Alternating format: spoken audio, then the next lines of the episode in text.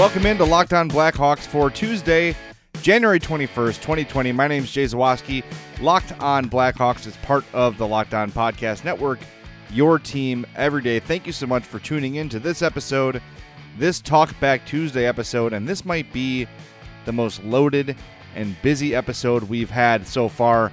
Before we get into answering your questions, I want to tell you how to get in touch. In case you missed out on Talkback Tuesday, here's how you can reach me and Locked On Blackhawks. Voicemail number 708 653 0572.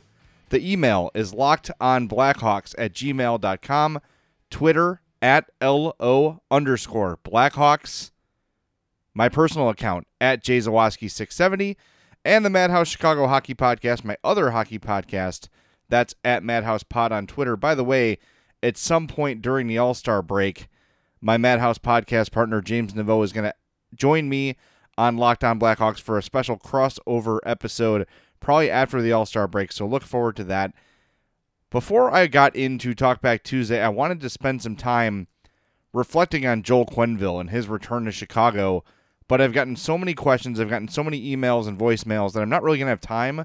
So I will save my ode to Joel Quenneville until Wednesday. So let's get right to it. Got a lot of questions. A lot of them are similar in sort of where the Hawks should go with the roster and things like that. But I don't want to. Everyone's got sort of a different angle and a different take, so I don't want to exclude anybody who sent a question. So while some of the information and some of the questions might be redundant, I think some of the answers might produce produce some different responses. So I'm going to get to everybody who sent us an email, everybody who sent us a voicemail. So if you did, I appreciate it. First one comes from Kelly. She says, "Should Stan and the Blackhawks brass be considering paying Kubalik more than Strome when contracts are negotiated? Maybe trading away Strome at the deadline versus Kubalik. I know everyone has been focusing on getting Strome signed, but is Kubalik proving to be more valuable? I listen every day into all your podcasts. I miss Chicago, and you always give me a little taste of home. Thanks for all you do, Kelly P. Kelly, thank you for the email. Thank you for the kind words.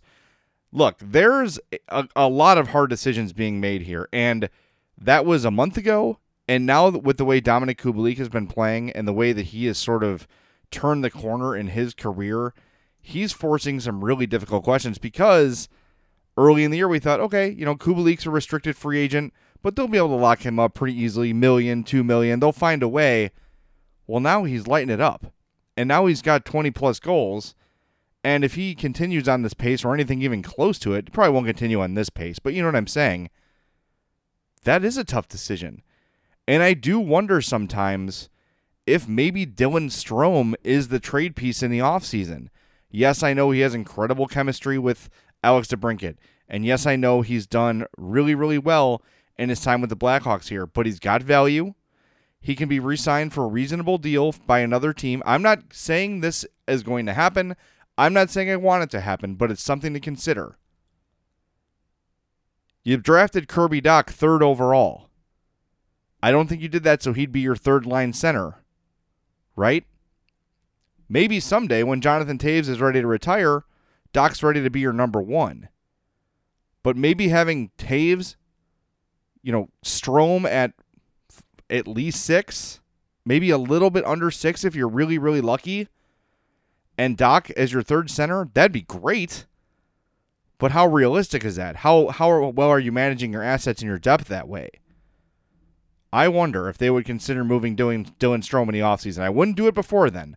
I wouldn't trade him at the deadline unless the Hawks fall way out of this thing and they've already made that decision that they can't afford to resign him. But I would at least consider and entertain trading him in the offseason if it's going to take upwards of $6 million to get him signed. Now, look, I don't see a, a universe in which Dylan Strome makes as much money as Alex DeBrincat. He shouldn't unless he comes back and sets the world on fire, I don't think it's going to happen. So 5.7, 6 million is what he's realistically looking at. Maybe the Hawks have to make a decision and move on from Dylan Strome, which would suck, but they've got to get Kubalik back. Maybe they want to sign Robin Lehner. If you want to keep these guys on the roster, you're going to have to make some really, really tough decisions, especially considering Brent Seabrook could come back and play. And if he does, he's on the salary cap. So until they move that deal, they've got to be careful. So it's not ideal and it's not uh, something anyone wants, but I think the the possibility of moving Dylan Strome in the summer with the emergence of Kubalik has become a more real possibility. Hi, my name is Brad from Lowell, Indiana. My question is about the current Blackhawks winning streak. Uh, I thought I knew what the Hawks were, and I was ready to sell everything off until they went on this little five game heater here. My question is twofold. Um, at what point does Colliton get to keep his job next year if they keep winning? And at what point is it enough to where the Hawks shouldn't sell anything off either? Um, thank you very much for your input. Brad, thank you for the voicemail. I'm going to combine this response with a question I got from Gary Martin on Twitter.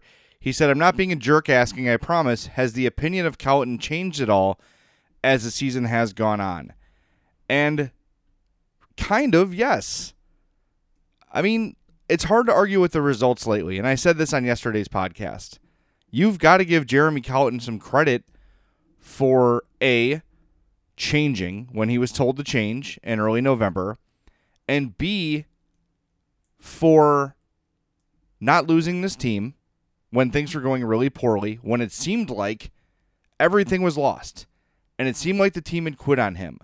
Somehow they have not, and somehow they've turned it around. And C, overcoming all the injuries they've had to deal with. Think about it. Brandon Saad, Dylan Strome, Andrew Shaw, Drake Caggiula, Calvin DeHaan, Brent Seabrook. These are all people everybody had penciled in as starting players on this roster. And all of them have missed significant portions of this season. And somehow, after all that, and after all the drama of the season, you know, after that first month, first month and a half, when things were really, really bad, somehow this team is three points out of a playoff spot as I'm recording this podcast on Monday night. Yes, Jeremy Colliton deserves some credit. And if he can get this team in the playoffs or, you know, close to a playoff spot with the way things had gone this year, then I don't think they should fire him. Unless they want Gerard Gallant, a proven winner, which it feels like if they had wanted him, they would have done it by now. But maybe he's earned the right for another season. I don't know. It's an interesting question, and I called for his job in November, but has he improved since then? Absolutely. And if things continue the way they've been over the last month and a half, then maybe I was wrong. Maybe we were all wrong.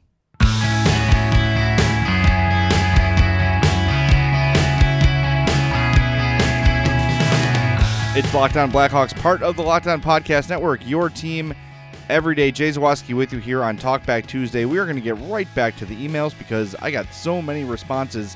If you want to participate next week, 708 653 0572 is the voicemail number or the email lockedonblackhawks at gmail.com.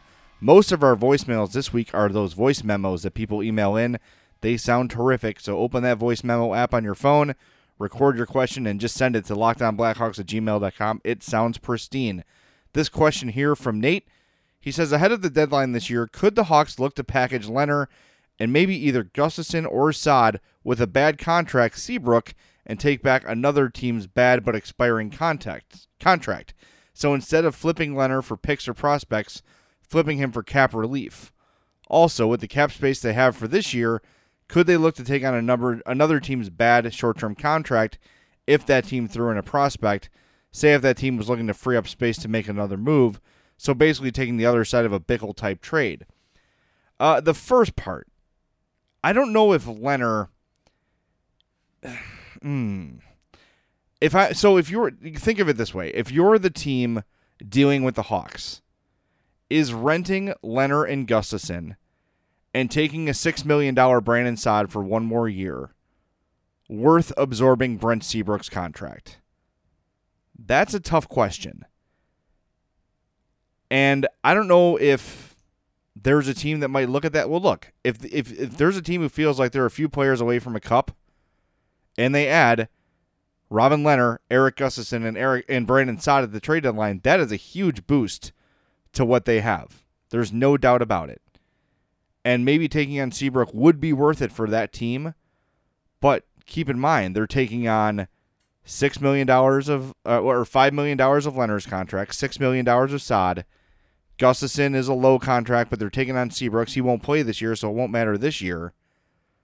There's not a lot of teams with that much cap space, but like you said, if the Hawks get an expiring deal back, yeah, that could be something to explore. And then you rid yourself of the Seabrook contract, you rid yourself of the Saad contract. That's almost twelve million. It's over twelve million dollars. You don't have to worry about for next season. And then maybe you come back and just sign Robin Lehner in the offseason. Not a terrible idea. As for taking on the team's bad short term contract, sure. If it's going to bring you an asset, the Carolina Hurricanes got Teuvo Teravainen for doing that. If some team is so desperate to flip a free agent that's deal is expiring this year, I would take that on. And usually those guys are decent players. They're just not decent for the money. So yeah, that's something I would inquire. And as the deadline gets closer, we're going to get more specific names as to who's being made available, uh, which teams are shopping, which teams are selling. The problem is there are so many teams still in it that it's hard to consider. Like even San Jose, who is third from last in the Western Conference, they're 11 points out of a playoff spot. So it's not inconceivable that they can go on a hot streak like the Hawks did and get right back in the conversation. LA has 41 points. They're 16 points out of a playoff spot. Probably pretty far out of it, right? Anaheim's 14 points out. But everybody else, mm, you never know. Everything's real bunched up in the West, and it's hard to sort of pr- predict what teams are going to be doing at the deadline. Now, you look at the Eastern Conference, and you've got Detroit and New Jersey and Ottawa way out of it. And maybe those are teams looking to move some bad contracts. Something to keep an eye on, something I would definitely consider. Hey Jay, it's Aiden from Flagstaff, Arizona. I had a question about Alex Nylander. Do you think that there's anybody who deserves a roster spot more than he does? I understand how much we gave up to get him, but he's been handed so many opportunities and he's been unproductive, even though he does have the skill set. Second of all, um, I do think the Blackhawks should trade away their unrestricted free agents for picks. I think that everyone can see this isn't a Stanley Cup team, regardless of how many games they can win in a row. If they trade smart, I think they could be a Stanley Cup team in the next two, three years. Aiden, thank you for the voicemail. Uh, yeah, you know, Alex Nylander has had a very long leash all season long, and I will say he's been better over the last handful of games. Pat Foley has not relented on uh, calling out every little mistake he makes on the ice, and that's fine. It seems like kind of a personal thing, but whatever. Right now, I don't think there's anyone that should be playing in his place simply because of talent. Like Dylan Sikura, okay, like he skates hard, and I don't know. there's just no one really at the moment do I believe deserves it over Nylander. And look, I've said this all season about him. I think his his problems are more mental than physical. All we heard about was the lack of effort when he was coming here. I, I haven't really seen that so much as kind of bad and timid decision making. And and I think the best way to get that out of him is by playing him. And you have to admit he's played better lately. Uh, had a what do you have? Two points against uh, Winnipeg, and just sort of is starting to make plays a little more often and create a little more often.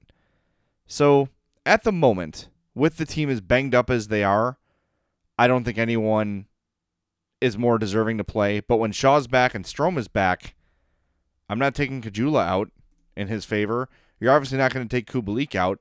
So I guess the question is David Kampf or Zach Smith. I kind of like Zach Smith's game a little bit. I think there is something to be said for leadership and veteran presence.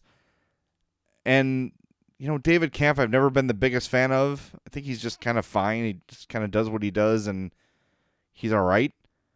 But I'd rather play Nylander at this point while you're developing your young players and see what you got. And if you don't like him, move on.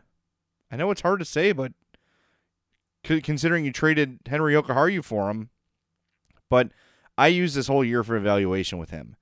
As long as there's a roster spot open for him that doesn't have someone else clearly better being blocked, I say play him and see if he develops, see if he gets better, because I think some regular ice time could be the best thing for a player like Nylander. All right, one more email before the break it says, "Hey Jay, listen to a Scotty Bowman interview on Canada's Hockey Central last Thursday. That's January 16th."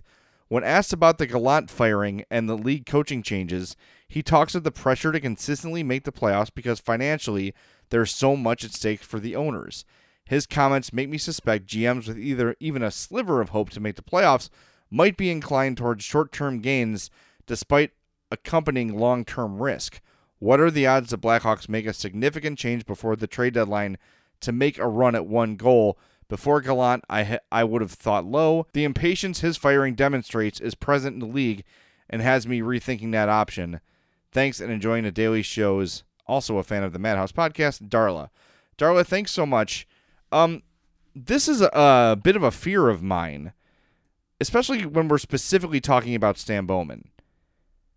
He knows that he's on the hot seat.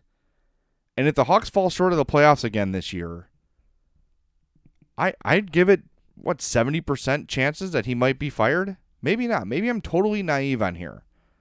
But how does a team with this payroll and these star players miss the playoff 3 years in a row? That can't happen. It simply can't. So, my fear is yeah, he tries to make a move at the deadline that has no eye towards the future whatsoever to try to get in and they don't get in or they get in and they lose in the first round and now they're without the assets they gave up or they're stuck with a bad contract they don't want and Stan Bowman loses his job anyway. I don't know. That's why even at this point I'm pretty much standing pat if I'm the Hawks.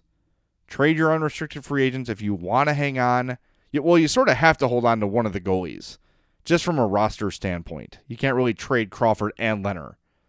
So trade one of those two, ride it out, see what happens. But I'm not I'm not making any sort of future altering trade to try to get this team into the playoffs because regardless of how they're playing now, it's not the Stanley Cup team.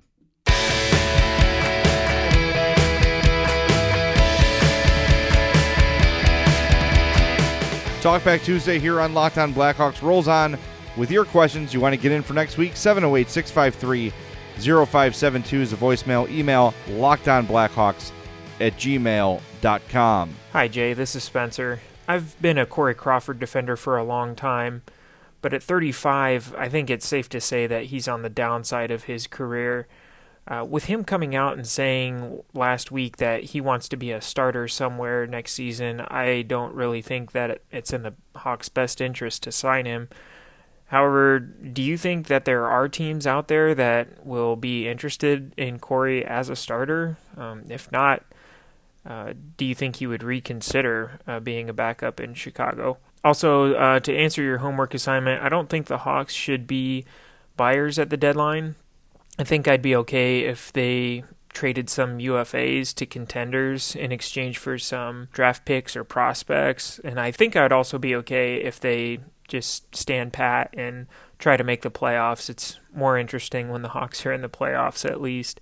Um, but I really wonder whether you know Stan is just going to do anything uh, within his power to try and at least make the playoffs to save his job. Thanks for the email, Spencer. Good question. Thanks for the answer on the homework assignment. Uh, yes, it will be very interesting to see how it plays out. As for Crawford, that that is the million dollar question. Is there a team that's going to pay Corey Crawford to be their starting goalie? You never know. But the way free agency goes, nothing would really surprise me anymore. Teams just get desperate to make a move, to make a splash, to sign a name. And look, if a team does sign Corey Crawford to be a starter, they're not going to get him. They're not going to sign him to a premium deal. He's not going to be making $6 million again. If some team can justify giving him three, $4 million for two years to be a bridge starter while they try to develop a young goalie in her system that maybe isn't quite ready for prime time yet, that's probably Corey's best option to starting. That said, he's got to uproot his family. He's got to move. He's got to go to a new organization. for a million bucks less, and a million dollars is a lot of money to an NHL player. It's not baseball, it's not football. You know, the highest paid players in the league make what, 12 million bucks. So a million bucks is a significant percentage of their contract and of their salary. But for that, would it be worth it for Crawford to just stay in Chicago and just stay here and play here and, and write out his career as a Blackhawk and just retire when the time comes? I don't know. It's going to be interesting. Not a super deep goalie market this summer, which is what makes me feel like it's going to be really hard to bring Robin Lehner back. But you never know. There's always a team out there that gets desperate, that wants to make a splash, and that will do something probably a little bit foolish to make it happen. Next email comes from Adam in Batavia. He says, sending this out after the win against Winnipeg, after checking the standings, it seems somehow realistic that the Hawks could be in playoff conversation. With Strome coming back, it looks like our top six is in good shape. Is it crazy to think Stan makes a move for a top four defensive rental?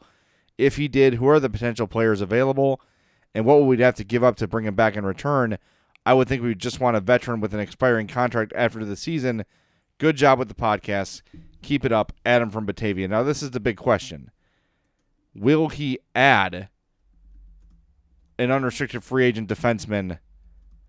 I don't know. It's hard for me to see him just adding on anything and giving up an asset for something. That to me seems a little bit unreasonable. But again, there is that wild card of is he trying to save his job? Is Stan Bowman going to do the right thing at the deadline for the team? And if he didn't, could you blame him? I mean, you know, it's tough to say. Like, the dude's trying to save his job. But maybe he saves his job by doing what's in the best interest of the team. Here's a look at the guys that will be unrestricted free agents this summer as far as defensemen go. Top four defensemen. Alex Pietrangelo's on the Blues. He's not going anywhere. Tyson Barrie, Maple Leafs, not going anywhere. Justin Schultz, Pittsburgh, probably not going anywhere. Mike Green from Detroit. Okay. That's a guy. Detroit's not going any damn where. Maybe the Hawks can give up a really late round pick or a low prospect to get Mike Green off the Red Wings' hands. And that especially would make some sense if they move Gustafsson, right? Just to sort of keep that offensive defenseman. Not that he's really much of an offensive defenseman anymore, but he's got the past. Torey Krug's not going anywhere. Zach Bogosian's not going anywhere. Andy Greene and Sammy Vatanen from the Devils, maybe. Other than that, TJ Brodie from Calgary. You know, there's some names on there, but I don't think any of these guys will be the difference between the Hawks making and not making the playoffs. And look, I'd rather play Boqvist and look, like, let's be honest. For the money, Slater Koekkoek's been pretty decent lately. Play him a little bit. Find out what you have there. You know, that's another guy you're going to have to make a decision on after this season, a restricted free agent. You could probably sign him for a million bucks. And when we're looking for salary cap, like guys that can play for low cap hits that you know can be pretty dependable, Slater Koekkoek is in that conversation. He signed at $925,000 right now. He's only 25 years old. If he's your worst defenseman, or if he's your seven, as Ian Mitchell joins this team either this season or next, that's pretty decent. You could do a hell of a lot worse for a seventh defenseman than Slater Koekkoek. So it'll be interesting. Nothing would surprise me. I think I literally think everything's on the table right now. I really do. I wouldn't I wouldn't dismiss any idea, especially considering the Hawks' five game winning streak, their proximity to a playoff spot right now, the fact that they're probably be getting healthier soon. Nothing's off the table for me. And of course, like we've said a bunch of times, Stan Bowman's job on the line. So, I don't know. Question here from Callie from Finland says I'm moderately worried about the Hawks cap space for next season. If the cap's going to raise to $83 million, that's a $1.5 million increase. The Hawks only have $12,870,705 of cap space with a roster size of 16. Notable players without a contract are Kubalik, Lehner, Strome, Caggiula, and Gustafsson. Without Seabrook going to long-term injured reserve for the rest of eternity, we don't have the cap space to sign all of those players, and I have a feeling Siebes isn't done just yet. So should we make room for those guys by trading current contracts away, like Saad, Maatta, Smith, etc. Keep up the good work. You're awesome. Blah blah blah. Thanks for the kind words, Callie. Uh, he didn't say I'm awesome. I just added that because I felt like it. Uh, good names there. Olli Maatta, Zach Smith. Those are guys I could see being traded at the deadline. Maatta has two years left after this one at four million. I wouldn't mind hanging on to him for twenty for for uh, four million bucks. I'm keeping Olli Maatta. I'm sorry. I think I like him more than most people do. I like him. Uh, Drake Caggiula makes a million and a half as a restricted free agent this summer. I don't think it would take too much more to get him re-signed. They have the rights. He's restricted, so the Hawks get first dibs. Zach Smith is a really good option to trade at the deadline, just like we said all year with Brandon Saad. Zach Smith makes Zach Smith makes 3.25 million. He's got a year left after this when he's 31 years old. A versatile player. I think that that's a guy the Hawks could definitely look to move at the deadline this season. And I know for a fact, by the way, that buying out Olli Maatta would not cost the Hawks very much. If the Hawks bought out Olli Maatta this summer, it would save them $3.4 million off the cap. The cap hit for Maatta would only be $680,000. So if they can't trade him and they don't like him, they can just buy him out and save all that money on the cap. So that's another option as far as Maatta goes. But for me, I'm keeping him around unless I know I've got some much better options on the way next season. Hi Jay, I hope you're well. Uh, this is Alexi from London, the UK. Uh, on Saturday, I thought the Blackhawks played probably their most complete game of the entire season. Uh, I thought they were great offensively. They limited the Leafs to very few chances and were pretty ruthless in uh, not letting them back into the game. Um, and also, I thought the work ethic was great. Um, if you could bottle that performance and use it as a blueprint for the rest of the season, what where do you think this team can get to? Do you think they can make the playoffs, or do you think that that level of play and consistency is beyond uh, the, this current group of players? Um, thank you for all you do, and I think I'm team stand pat at the trade deadline. Alexi, thanks as always for the voicemail. Always like hearing your voice here on the podcast. Got an email from Finland, got a voicemail from London. Keep it up. I love the out of town emails. We get a lot of those a lot of that feedback on Talkback Tuesday. So thank you. Uh, I do believe, and this is part of the reason I've been frustrated with the Hawks all season. I do believe they're capable of playing better than they'd played. This last five game stretch proves it. There's been a handful of wins this season where you say, see, they can do this. The Hawks are capable of playing well against good teams. The game against Winnipeg, the game against Toronto, uh, the Nashville game, they ended up losing 5 2, but it was a close game. They beat St. Louis last month. There's been some games where the Hawks have been really impressive. And that's why those games where they let down so poorly are so frustrating. Because the talent's here. You think the talent's here, right? Just look at what they've pulled off lately and over the last couple of months. I think right now they're playing like a playoff team, even with all the injuries they have. So, are they a Stanley Cup team? No. They're not a Stanley Cup contender. And I know a lot of people are listening to this saying, well, you know, the St. Louis Blues last year were in. I know. Special circumstance. That's one time in history that's happened. The eh, odds of it happening again are slim. The odds of it happening two years in a row are none. So I do not think the Blackhawks are this year's version of the St. Louis Blues. But yeah, I think they're a playoff team if they keep playing this way and if they're not forced to trade away everything at the deadline. That is why this next month is so essential to not just this season for the Hawks, but the next three, four years. What they do at this deadline is going to change things for a long, long time. That's why they cannot screw it up.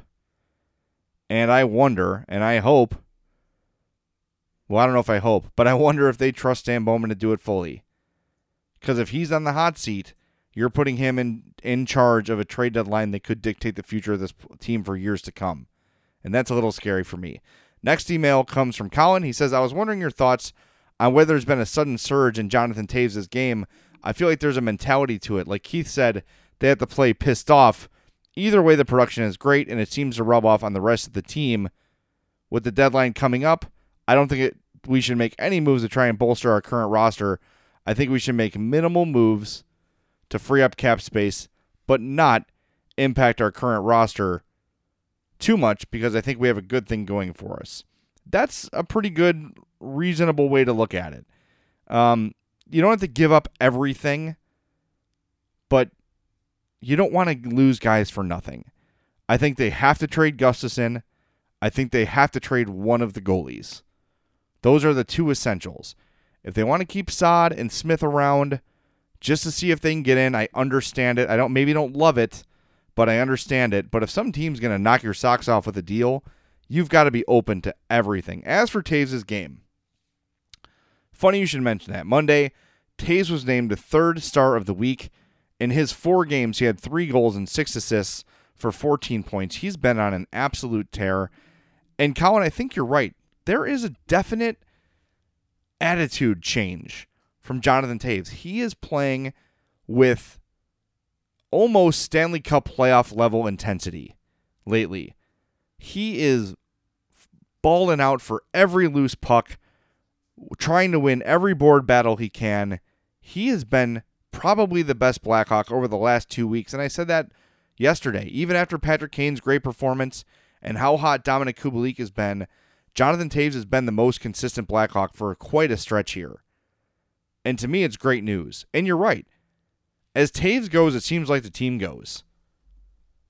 He's such an important part of what they do. And he is the heart and soul of that team. Now with Brent Seabrook on injured reserve for the rest of the year, Toews is the unquestioned leader of the team. Seabrook had that role. Despite not playing at the level we were used to from earlier in his career, he was still the vocal leader of that team and the inspiration for that team. With him gone, Toews has sort of had to pick up that slack, and I think he's done a fine job on and off the ice, especially on. He's been absolutely on fire, and that's why he is such a fun player to watch. And I think when he had a couple bad years in a row, people lost sight of how good of a player Jonathan Toews can be. I'm really glad to see that last year wasn't a total fluke and that he is capable of still playing at this level, even at his age. All right, final question of Talkback Tuesday comes from Big Len. Everybody, thank you so much for the contributions. This was a tremendous Talkback Tuesday. So much feedback, so much to get to. He says, Jay, after watching Dominik Kubalik come alive recently, 14 points in the last 10 games and leading all rookies in goals, and seeing how he's how he not only has a great A shot, but also is not afraid to hang around the net. Is it too soon for me to ask whether he has higher upside than DeBrincat and or Strome? As for your question this morning, if the Hawks are in the playoffs as of the trading deadline, I would try to trade Gustafsson and one of Crawford or Lehner, with the other one being good enough to keep the Hawks in the playoff hunt. And teams tend to go with one goalie in the playoffs anyway. Keep up the good work. Len, thank you for the email. I, I think it's okay to ask that question about Strome. I don't think DeBrincat. Yes, I know DeBrincat has had a down year. But coming into the season, we talked about him scoring 50 goals realistically. That was not an out of the question thing. And he's had some bad luck. He was banged up a little bit this year, too.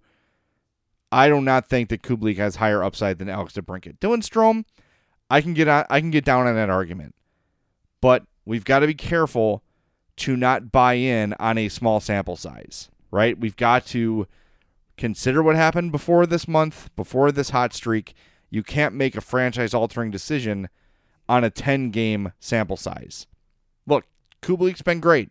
And yes, you'll be able to sign him for significantly less than Dylan Strome. But don't forget, Dylan Strome has been a really big part of the turnaround last season and this season with the Blackhawks. So he's an important player. He's a big factor on the power play. His chemistry with DeBrincat cannot be denied. You can never have too many centers but like I said earlier this episode, the drafting of Kirby Dach and the development of Kubalik, you've got to ask some questions about Dylan Strome and how much he's worth resigning. And if they don't think that he's worth the $6 million or so he's going to demand, maybe they trade his rights in the offseason, load up a few more prospects, hopefully a good one, and, uh, you know, start to prepare for the next five, six years of Blackhawks hockey. We'll see. I hope they do it with Dylan Strome and Dominik Kubalik and Robin Lehner. I'm just not sure it's possible. Thanks for listening to this episode of Locked On Blackhawks. Once again, we are part of the Locked On Podcast Network, your team every day. We'll be back Wednesday with full reaction to the Hawks game against the Florida Panthers, Joel Quenneville's triumphant return to Chicago. I will wax poetic about Coach Q for a good 10 minutes on tomorrow's podcast. But until then, my name's Jay Zawaski. Thanks for listening to Locked On Blackhawks part of the Locked On Podcast Network, your team every day.